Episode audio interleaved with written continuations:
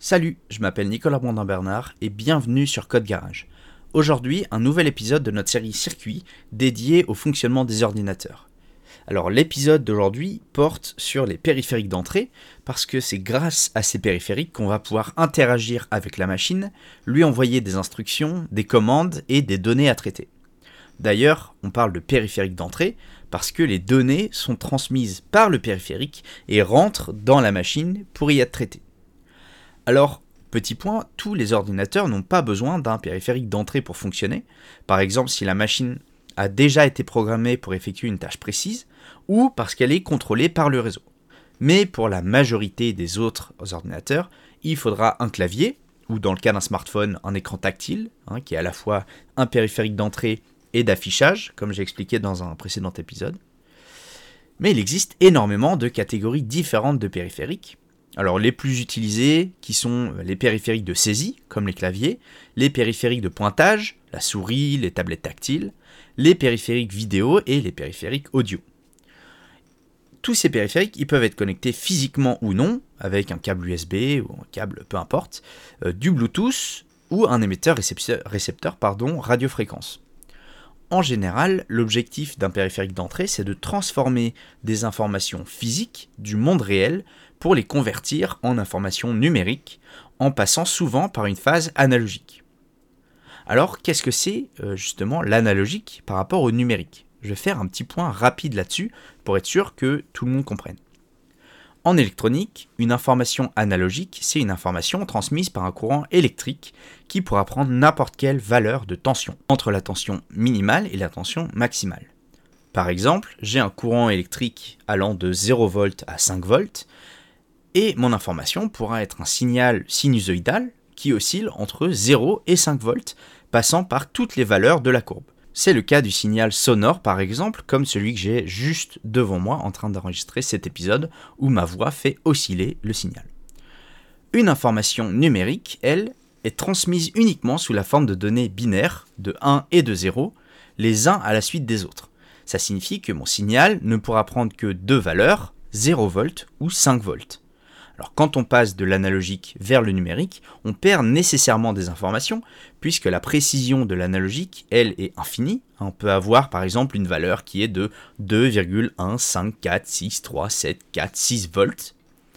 En numérique, on sera obligé de définir le nombre de bits vers lequel l'information analogique sera transformée, c'est ce qu'on appelle la profondeur, mais aussi à quelle fréquence elle sera échantillonnée. Et c'est ces deux facteurs qui détermineront la qualité de la conversion. Par exemple, un signal sonore analogique pourra être numérisé à une fréquence de 44 kHz, donc pour une seconde d'audio, on prendra 44 000 échantillons. Et chaque échantillon sera numérisé sur 8 octets, soit 64 bits. On parlera alors d'une qualité de 352 kbs, qui sont des kilo-octets par seconde. A noter évidemment que cette conversion, elle est parfois effectuée par le périphérique lui-même, mais parfois ce sera l'ordinateur lui-même, grâce à des composants dédiés, qui fera la conversion. Alors on va commencer par le périphérique d'entrée que tout le monde connaît, évidemment c'est le clavier. Un clavier, c'est un simple circuit électronique en quadrillage, alors on parle aussi de matrice parfois, avec plusieurs lignes et plusieurs colonnes de bandes de cuivre qui ne sont pas en contact les unes avec les autres. Quand on appuie sur une touche, on vient mettre en contact une ligne avec une colonne et donner un signal électrique particulier qui sera reçu par euh, la puce électronique du clavier. Et cette puce, elle va transformer le signal électrique, qui est par exemple colonne 1, ligne A, en une donnée numérique qui correspondra à la touche appuyée. Alors, cette donnée numérique, elle ne correspond pas directement à une lettre, c'est ce qu'on appelle un scan code, et c'est ce scan code qui sera interprété par le pilote logiciel comme une touche spécifique. Si jamais le terme de pilote logiciel ça vous parle pas tellement, j'ai fait un épisode du podcast précédent euh, qui explique un petit peu le concept, ça pourra euh, vous aider euh, après l'écoute de cet épisode. En résumé, une pression physique est transformée en un signal électrique qui est transformé en un code numérique et qui lui-même induira une action euh, du système d'exploitation. Par exemple, si on est dans un éditeur de texte, eh bien sans doute que la touche A va s'afficher, mais si jamais eh ben, on a appuyé sur plusieurs touches en même temps, peut-être qu'on aura déclenché un raccourci clavier. Alors, petit détail supplémentaire, maintenant qu'on sait comment fonctionne un clavier, eh bien, euh, on pourrait réutiliser un petit peu l'expression qui dit un clavier peut en cacher un autre. Euh, en réalité, c'est plutôt une clé USB qui peut, en cacher, euh, cacher un clavier. À savoir qu'il est possible de simuler un clavier avec un périphérique USB, hein, qui va ressembler à une simple clé USB, et qui va envoyer une liste de codes scan directement au, driver du clavier, puisqu'il est détecté comme un clavier, et donc ça sera pris en compte comme des, des appuis clavier.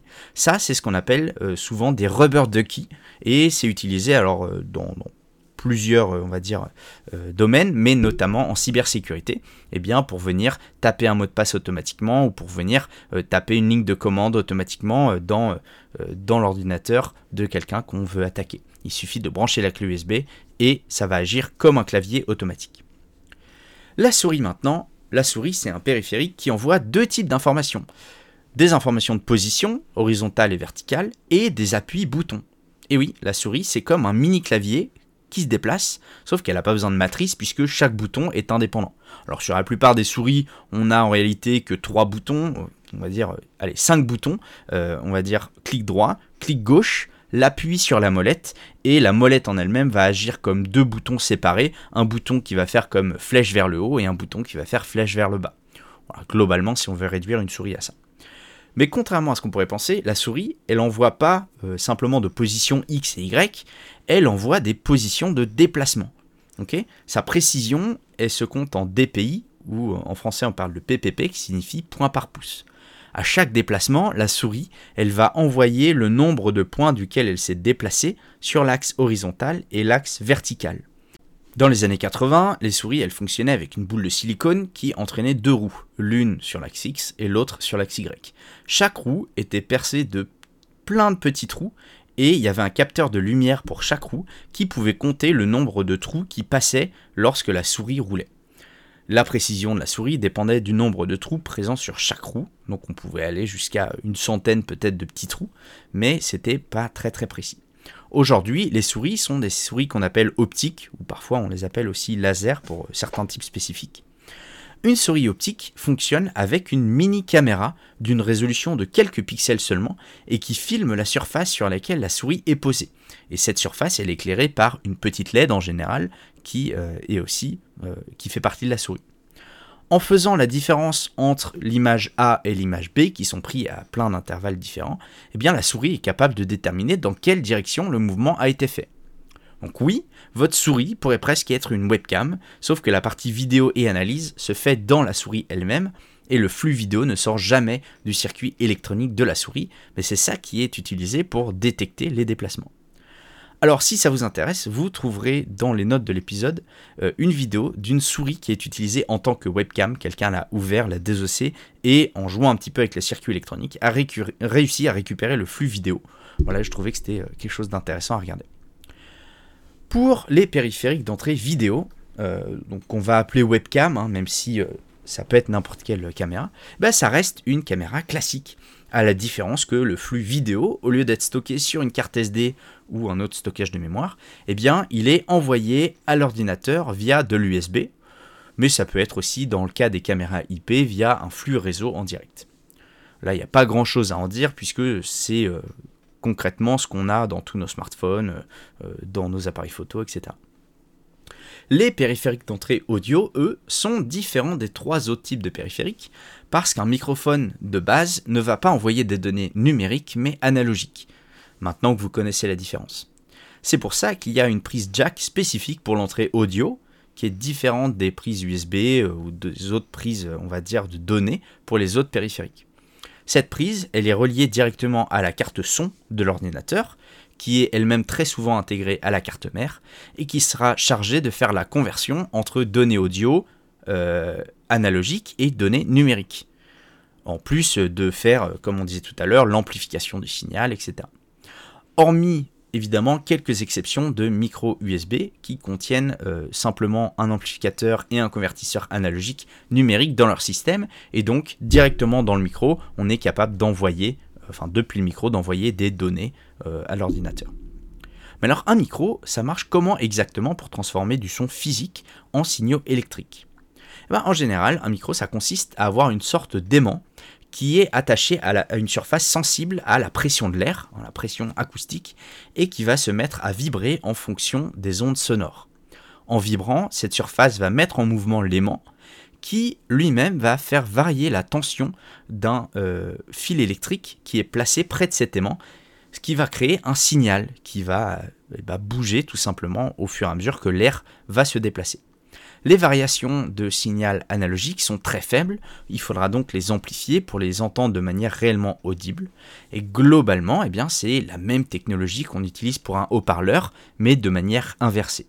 Voilà, c'est la fin de cet épisode sur les périphériques d'entrée. J'espère que vous en aurez appris un petit peu plus sur tout cet univers-là.